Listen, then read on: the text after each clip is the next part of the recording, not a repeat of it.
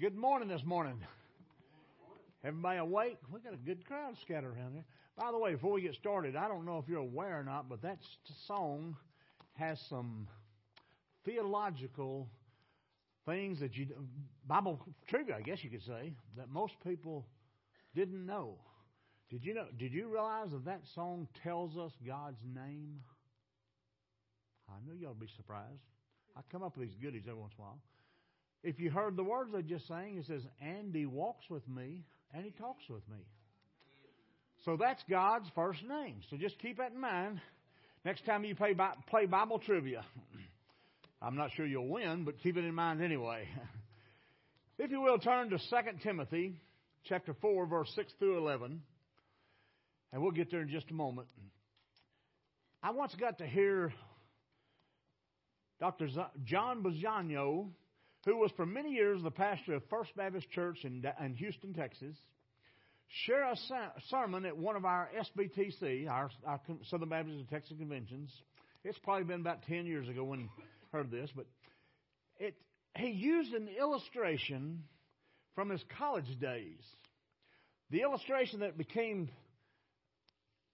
I guess I'm going to say, a haunting to me. Because Here's what he said. While attending Oklahoma, uh, Oklahoma Baptist University, in order to prepare for the ministry, he, he went there to, and he met a girl. Uh, they got married eventually. His father-in-law, who was also a pastor, said to him, "You're better. You'd better guard. Excuse me. You'd better be careful and guard your spiritual life because out of 20 men like you starting out in the ministry, all but one will not make it to the end of the ministry. When I heard that, I thought, oh, that can't be right. Dr. Bisagno said that at the time he didn't believe that statement. So he wrote in the flyleaf of his Bible, the white pages in front of your Bible, the names of 24 young men who were on fire for God, just like he was starting out. They were soul winners. The ambition, the ambition for their lives was to serve God vocationally. He said that one by one through the years, he had to go back and mark names off because one young man maybe did some things he shouldn't have done and fell out, lost the ministry. And there was different reasons, of course. Discouragement, some of it, uh, and other for other reasons that have driven these 20 men, young men, out of the ministry over the years. Now, it didn't happen one time. I remember him holding his Bible up at that conference where I heard him speak, and he said, Today uh, there are only three names left on this list. That means 17 out of 20 young men that had surrendered to vocational Christian work had gotten out of the ministry totally. And I want to share with you this morning, first of all, the title of our message is How to Finish Well. And I want you to know that there's been times in my ministry, now, we've been doing this for a little over 30 years now. I'm one of these days going to get it right, so y'all bear with me. But I have seen many young men come in some of them I even talked to when they decided to go in the ministry.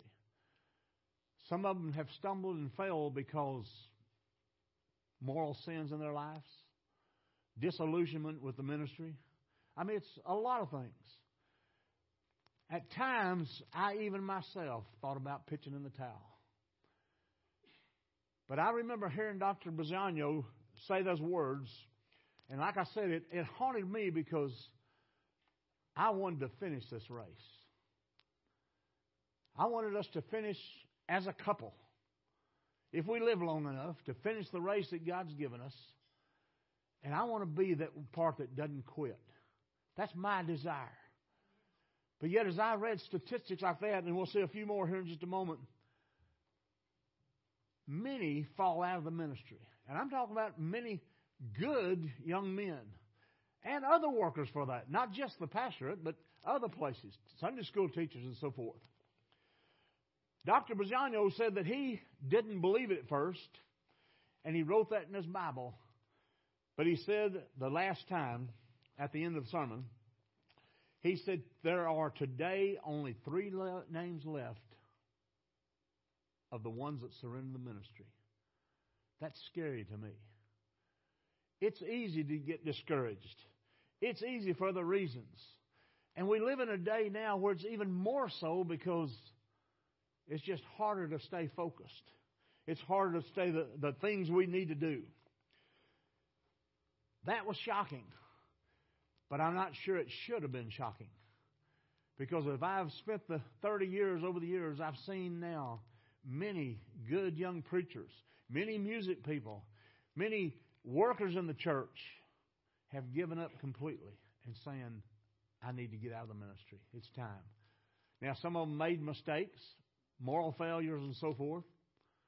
But yet, a lot of them just got disillusioned. Wanted to make more money, perhaps. I don't know the reasons. The fact is that beginners are a dime a dozen. It's terminators who are rare. We're good at starting things. If you don't believe me, I think for most of us, go open your garage door. Mine is full of projects we started several years ago when we moved here, four years ago, a little over four years now, that Judy never finished. I'm still waiting on her to finish them and get them out of there, but she hadn't done it yet. I'm kidding, I'm kidding. There's not a cloud in the sky. Our culture puts a premium on starting, but not so much in finishing. This passage we're about to read here in just a moment is by Paul, and he's writing to young Timothy, a young man who has surrendered to the preach the gospel, to be a missionary, just whatever God calls him. That's who he's speaking to. Listen to these words. Would you stand with me? 2 Timothy chapter 4, verse 6 through 8. Listen to the words that Paul's encouraging him. Hey, don't give up. Yes, it's a tough fight sometimes, but don't give up. He says in 2 Timothy 4, verse 6 through 8, For I am already being poured out as a drink offering, and the time of my departure is at hand. I have fought the good fight, I have finished the race, I have kept the faith. Finally, there is laid up for me the crown of righteousness, which is the Lord, the righteous judge. Will, will give to me on that day, and not to me only, but to also who have loved his appearing. Let's go to the Lord in prayer. Dear God, we thank you, Lord, for this passage you've given us and for the words of Paul as he writes to young Timothy. And Lord, I know there's people that have gotten tired of the of some ministry. It doesn't have to be the pastorate, but teaching Sunday school classes, singing in the choir, being a part of it, and all the things that go on, the functions of a church. But Lord, we need to have a renewal of that commitment that we made. That Lord, we just ask you today to come into our lives in a way and just energize us. Because it does get hard sometimes. Not only in the preaching ministry, but in everyday ministry. And Lord, we just ask you would just open our hearts that we can today renew that vigor, renew that faith, renew that dedication that, Lord, we're not going to quit. We're going to go forward. Go with us for this next few minutes. In Christ's name we pray. Amen. the sad illustration is this culturally is a breakdown of marriage. We know that. That's probably one of the biggest problems our nation has. I read some time ago where there was literally a jewelry store out in Hollywood, so it's not too surprising. But there's a sign in the front window that read, We rent wedding rings. I'm not kidding you. That was told as the truth. I'm, I'm presuming it is. Coming from California, well, better not say anything. There's people here from California, so we won't say anything. But anyway, but as I got to thinking about even in the Baptist life, the emphasis today is nearly exclusive about the initial step of Christianity. We focus on getting them saved, getting them in the aisle, saved, join a church, all these factions, on the beginning steps. We present the gospel of a good start. But the truth is, not all who start finish. And that scares me. For over 30 years now, I've tried to make a commitment with our family that we be committed. But I can stand here beside this sacred desk and tell you that's not even all true today. I've got a son that is was preaching, speaking all over the country and everything, all over the area and so forth. And today he doesn't even go to church. My own son. I pray for him every day. I hope you'll do the same. But that's what we face today. It's challenging. Young people find things to do that seem to be more interesting, perhaps. When the Paul wrote these words, he was in prison in Rome for the second time. He was not under house arrest this time. He was in a dark dungeon, kind of a hole in the ground, is the best way to describe it, under the sentence of death. His life was going to be put to death. He didn't know when. He didn't know what day they would come for him. He was in this, for lack of a better word, a dungeon. Buried, not buried under the ground, but under the ground. And he writes these words of encouragement that we just read to young Timothy. So Paul had something that he would not quit about. It's as though Paul pulled out all the stops to motivate this young Timothy. He used every metaphor he could think of about serving God. Here's what he said. He challenged Timothy, Timothy to be a good steward. That is, to guard the gospel as a treasure. He told him to be a good soldier and fight the battle.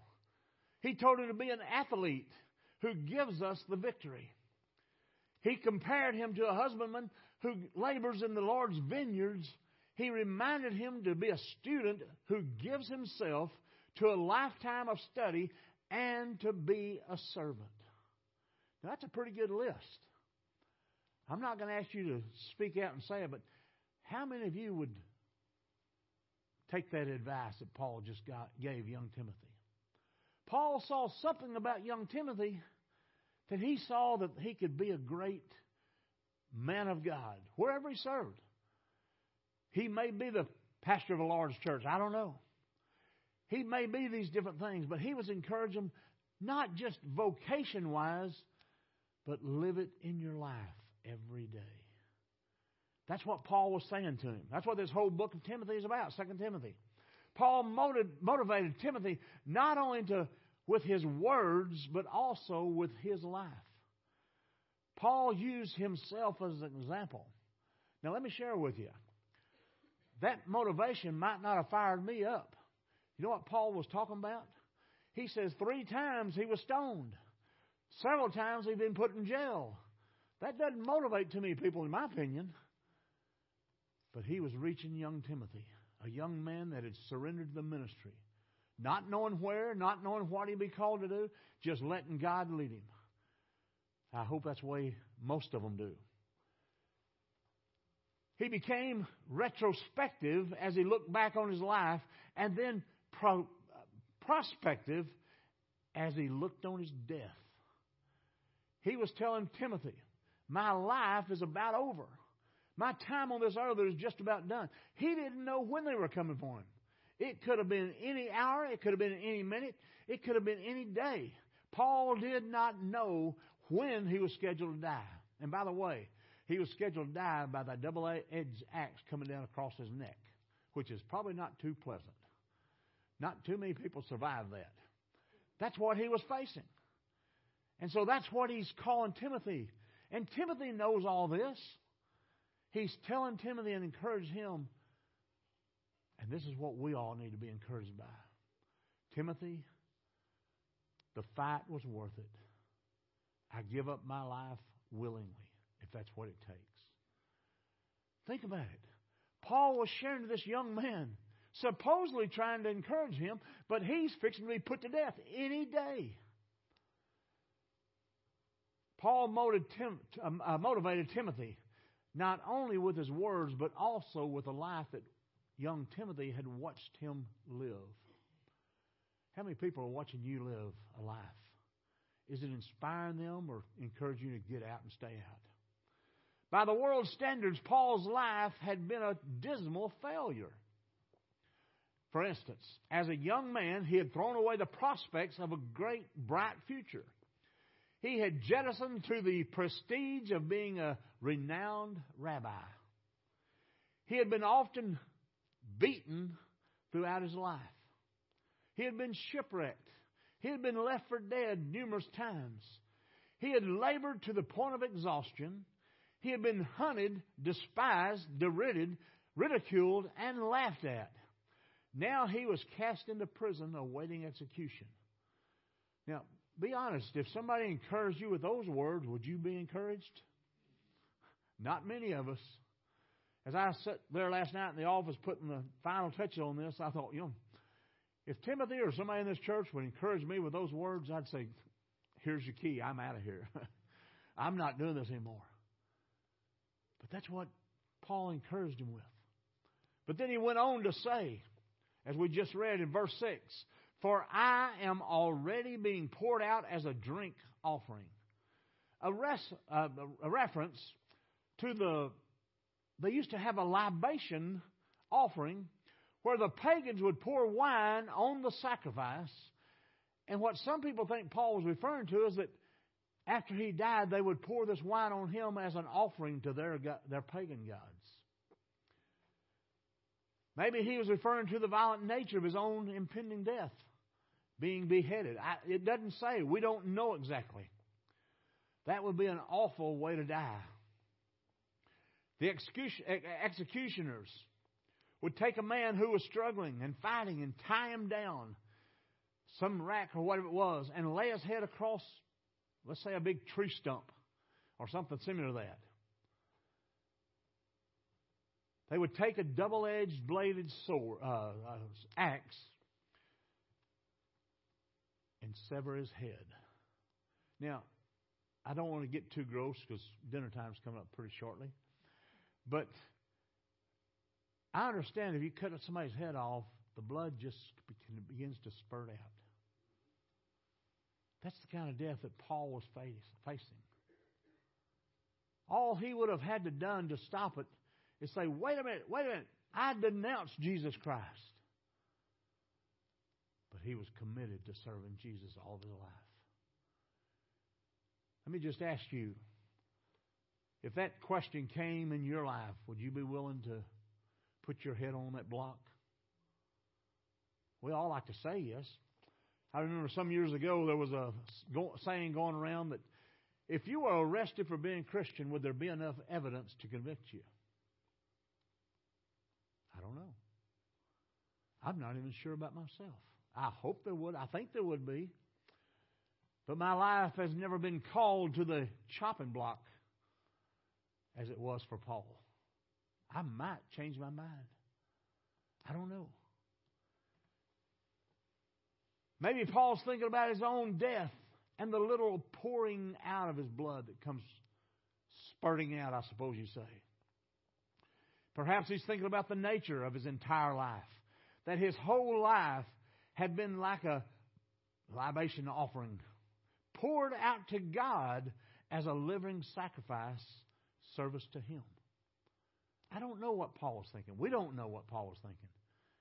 I've got a funny suspicion that he laid it down willingly because that was just the type of person Paul was. Paul says, The time of my departure is at hand. Now, again, he didn't know when they were coming for him. He didn't know what day it's going to be. Every day he woke up perhaps thinking, This might be the day. This might be the time. The season of my departure is at hand. In the spring of his life, remember, Paul met Jesus on the road to Damascus. That made an impression upon Paul things changed in his life. Then, in the fall of his life, he had been arrested for taking from court to court and taken from court to court. Now, the writer of this of his life before him says, "The season of my departure is at hand." The word is used to mean back in this day they had these old ships, these they go out fishing boats and so forth, and big not ships as we know it, but a, a good sized boat. And they'd go out to fish. And it's a term that was used that they would tie these things up so they wouldn't break loose during storms and so forth. And that's what he's saying to us. He's saying, I am ready to be loosed. I'm ready to pack it up. I am being poured out of everything of me. These are the valedictory words of Paul's life. The benediction of a life well lived as he motivates young Timothy. That's what's going on here. In fact, the whole book of Second Peter is about encouragement, not only to Peter, but to each one of us.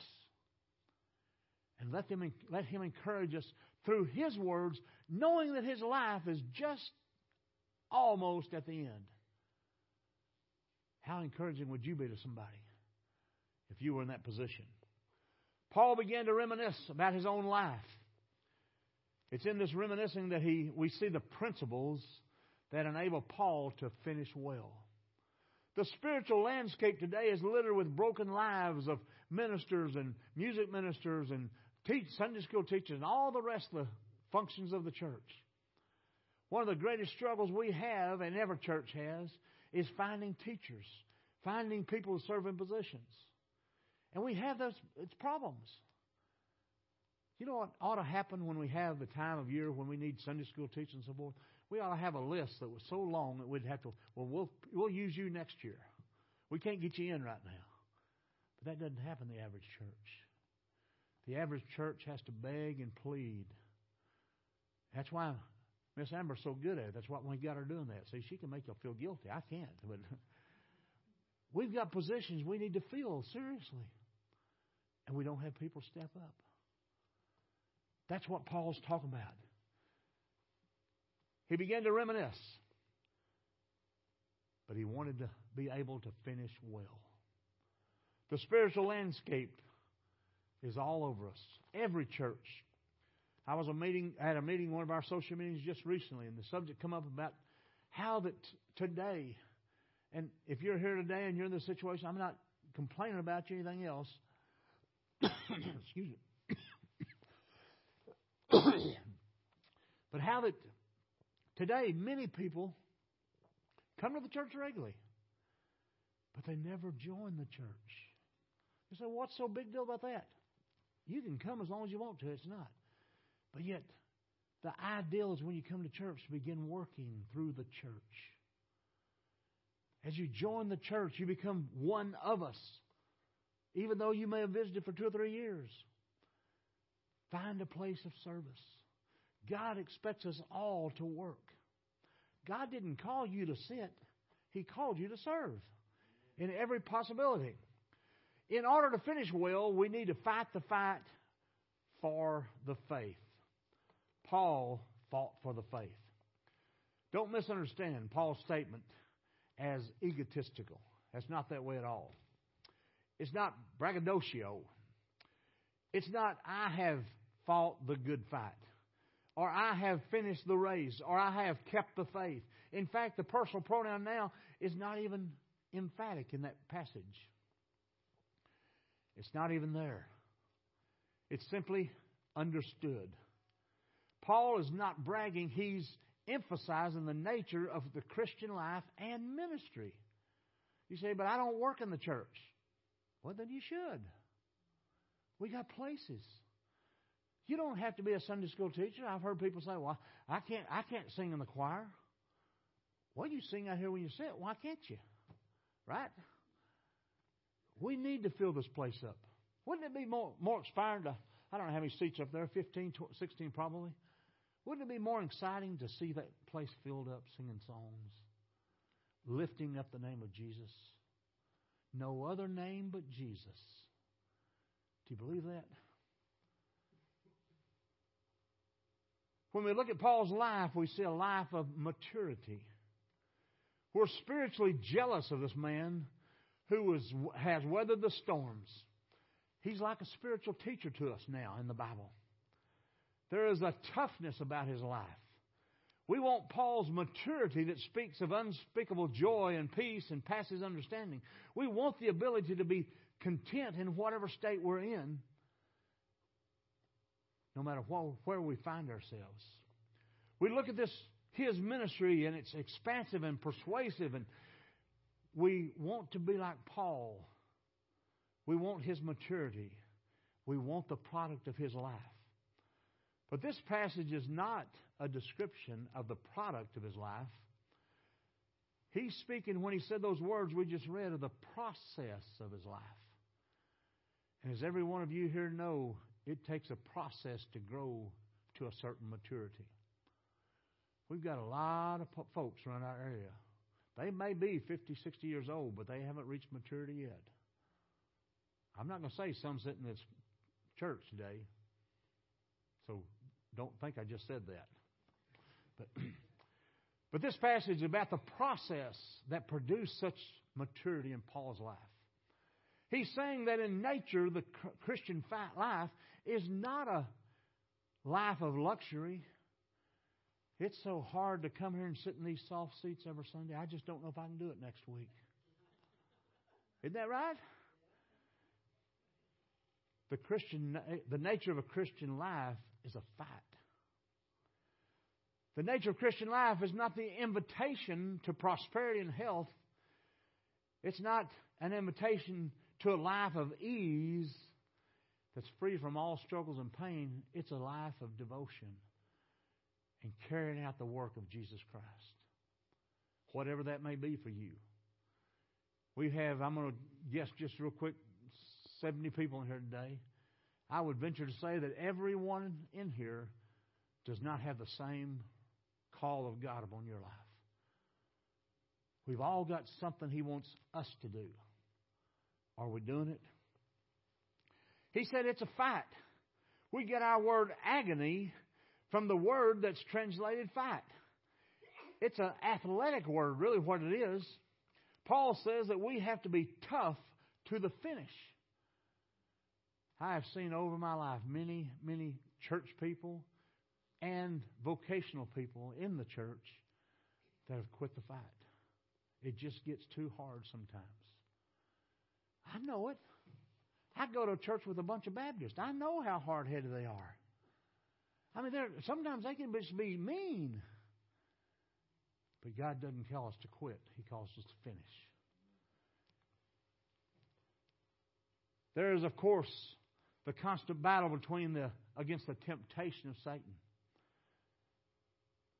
Paul is also the one who said, That which I want to do, I end up not doing it. That which, what I do, that which I don't want to do, I end up doing it. This is one of the greatest Christians in the Bible that just said those words. He says, I know what I'm supposed to do, but I don't always do it. Anybody here in that boat? And what I know not to do, sometimes I end up doing it. That's Paul speaking. You'd expect that from me, but not from Paul. He constantly fought the battle of the flesh. Then there's the battle against culture. All of his life, he was out of step with the culture.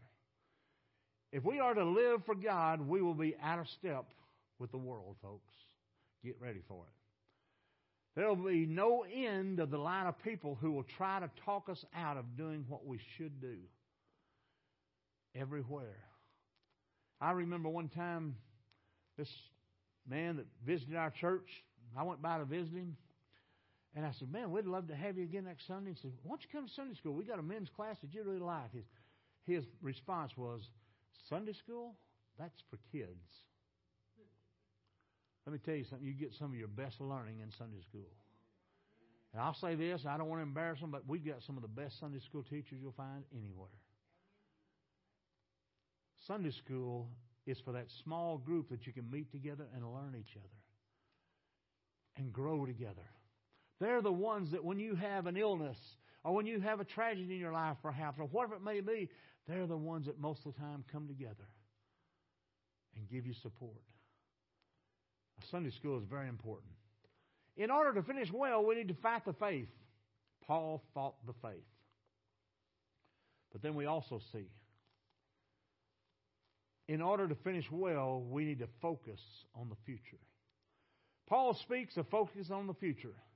As the motivation for the, of the Christian life in verse 8. Listen to what he says. Finally, there is laid up for me the crown of righteousness, which the Lord, the righteous judge, will give me on that day. What day is he talking about? The day he dies. The day that bring that they bring that axe across his neck. The day that he takes his life, his last breath. I don't know what the day was to him at this time. But I knew this. No matter what it was, he was going to do his best to stay faithful and fight the fight.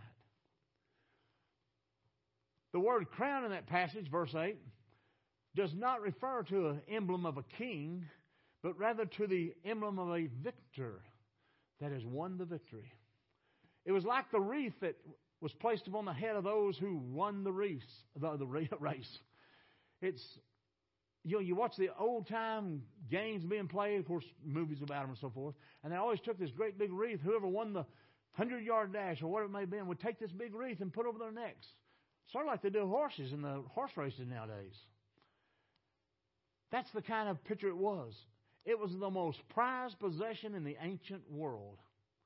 As the runners ran the marathon, they would run through the streets and enter the Colosseum at the end of the race. They may have to run four times around it, you know, whatever it may be. I don't know. But the crown was always placed at the prominent end of the race so they could look at it. This was what they were going to win. That's what Paul's saying. I've already seen the prize that God's laid up for me. Oh, it's a nice one. I can't wait to get my hands on it. And that's the same thing he's saying to us. Paul is like a runner whose legs are aching, his side splitting from the hurt, the pain. Paul's like a runner as he just keeps going. Maybe his lungs will begin to burn. He's ran a marathon. That's hard, folks. Not that I've ever done it, but it's hard, I promise you. And Paul thought, I will not quit because the motivation of service to God is yet ahead for the future. Paul looked at what he gets out of the future. There is a crown laid up for me. I'm sure what he kept thinking about. As a good Christian life is profitable as it is to serve God. The motivation that we have at the end of the race ultimately is to meet face to face our Lord Jesus Christ. That's what we're running the race for. Look what you miss if you don't pick up that race. The crown has, was not placed at mile 15 or mile 20. The crown was placed at the end of the race, just like God says it is for us. One of these days, I'm going to take my last breath. And the next breath I take will be at the Golden Gate waiting for me. And not the one in San Francisco either. It'll be there. And I hope to hear the words as Jesus opens the gate and welcomes me in and says, Well done, thou good and faithful servant. That will be worth the race. I don't know what's ahead of me right now, but I know this. That's waiting for me one of these days. He's motivating young Timothy by saying, Don't get bogged down in the fight and the hassle of the race. The reward is at the end. Third thing we see real quick. In order to finish well, we need to, the fellowship of friends. Not only did Paul focus on the future, but he also maintained fellowship of friends. Guess what? We meet here on Sunday morning because, sure, we meet here to worship together, to sing together, but we're a family of friends. Sometimes, yeah, you get mad at friends. Sometimes they do dumb things. Sometimes you do dumb things. But all in all, we're still here for each other. Only problem we have at this church is those people outside there hadn't figured out how good it is in here. And we need to tell them. The crown is not to be given to me only, but also to all who have loved his appearing. Verse 8. Immediately, he begins to think of his companions. He thought about his friends. Oh, but I want them to experience this with me. I want them to be there. He tells them, Be diligent to come to me quickly, for Demas has forsaken me, having loved his, this present world and has departed for Thessalonica. Crescens, for Galatia, Titus for Dalmatia. Only Luke is with me. Get Mark and bring him with you, for he is useful to me in the ministry. And Tychicus have sent, I have sent to Ephesus. Now let me back up a little bit and remind you of something. Remember Paul's first missionary journey? A young man named Mark Timothy was with them. They went on the missionary journey. And Mark got ready to go home. He got homesick. And he left. There was a missionary, mission trip coming up sometime after that, let's say two or three years. And they wanted to take Mark with them. John Mark. That's what I said wrong. Didn't John Mark, who it was. Wanted to take John Mark with him. And Paul says, No, no way. I'm not taking him. He left us last time. We had to carry the extra burden because he didn't he couldn't live up to it. Now think of what a picture that is for us. We all know people, some of them from this very church, over the time, have dropped out of church. Sometimes we think about them, we think, well, yeah, they left us carrying on the, that Sunday school all by ourselves. Paul went back and accepted them and says, Come on. And he served well, John Mark did. See, just because somebody quits, don't give up on them. They're friends. We need to reach out to them. And then the last thing in order to finish well, we need to forget the failures of others. Paul writes in that passage we just read Only Luke is with me. Get Mark, Paul, uh, John Mark, and bring him with you, for he is useful to me for the ministry. Yes, Paul got angry with him. Paul got upset. He, yeah, he left them with a burden. They had to carry extra boxes everywhere they went. They didn't get to ride buses. Remember, they were walking everywhere they go. He left them with a load. He gave up the work. But Paul didn't give up on him. Even though he said no, as time went on, he began to see the value of young Mark as he began to grow. We know the story of Mark in that first missionary journey. John Mark was with them. We don't know. He may have been sick. We don't know why he turned back and went home. Nobody knows. It's never told us. We don't know what happened, but regardless, he turned back, as a lot of people have. As the months stretched into years and the years into decades, we find Paul, now an old man, writing to Timothy, and he says, Get John Mark and bring him with you, for he's useful to me in the ministry. Somehow, in the expanse of years, Paul had forgotten, or at least forgiven, Mark's failures. Some people live their lives as though no slight ever escape them, no injuries ever forgot.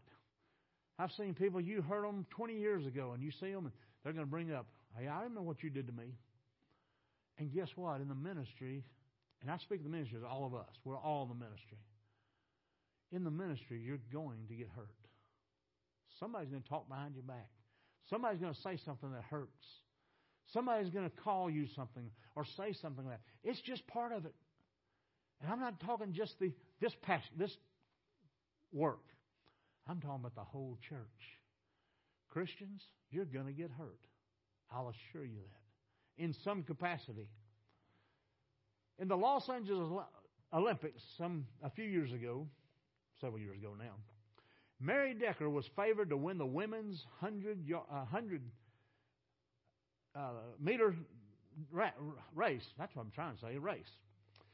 As they came to the first gr- uh, curve, a girl from South Africa bumped Mary Decker, and she fell. As the camera focused on Mary's face, you could see the hurt of the injury of falling. It hurts on those old courts they have, tracks they have. She sat on the track and cried. But that reminded me of another Olympic runner, the great Presbyterian missionary Eric Liddell. In the movie about his life called Chariots of Fire, if you've never seen it, I'd highly recommend you to. It's a good movie. He too was bumped during a race, and he fell. For a moment, he sat on the track. Then he got up and began running in his unorthodox style, his arms just a flailing because he's trying to catch up. He didn't care what the style was now. His face was pointed toward heaven the whole time he ran. He ran and ran, and he not only finished the race, he actually won the race. You know why? Because he did not stay down. He got knocked down. If you've ever been a race like that, I used to get to got to run track. I didn't have a much, not much sense, but I had, I had two legs that could go pretty fast. Don't have those anymore. And you get bumped sometimes and you fall, and it hurts. I promise you. Especially those guys that jump over those, what do they call? What was it? Hurdles, yeah. I never want to be one of them because I wasn't tall enough to clear it. And so I'd hang my feet and fall right on my face, most probably. But these guys are good. They, they know how to get over them. And here he was. The fact is, you're going to get hurt if you're in any kind of ministry. And if you're sitting here today, you're in some kind of ministry. It might be just attending church. People are going to hurt you. They'll turn on you. Those who never, who you never expected to stab you in the back, sometimes will. You will get hurt. You will be bumped. Not everyone will love you in the ministry of any kind. Sometimes you have to go where the band doesn't play. But the key is to get back up. The fact is that people are going to fail you. There's going to be hurts, bruises in life. The Apostle Paul forgot those things. His final day on earth can perhaps be a, few days after he wrote those words to Timothy. And I'm just saying, I don't know that. I don't know when he wrote it exactly. But perhaps it's just the last few days. Now, he didn't know the end, but he, know, he knew the end was coming very shortly. I don't know if Mark got there or not. We're not told. I don't know if Timothy got there. But there was a day when the soldiers came, pulled the apostle out of that hole in the ground,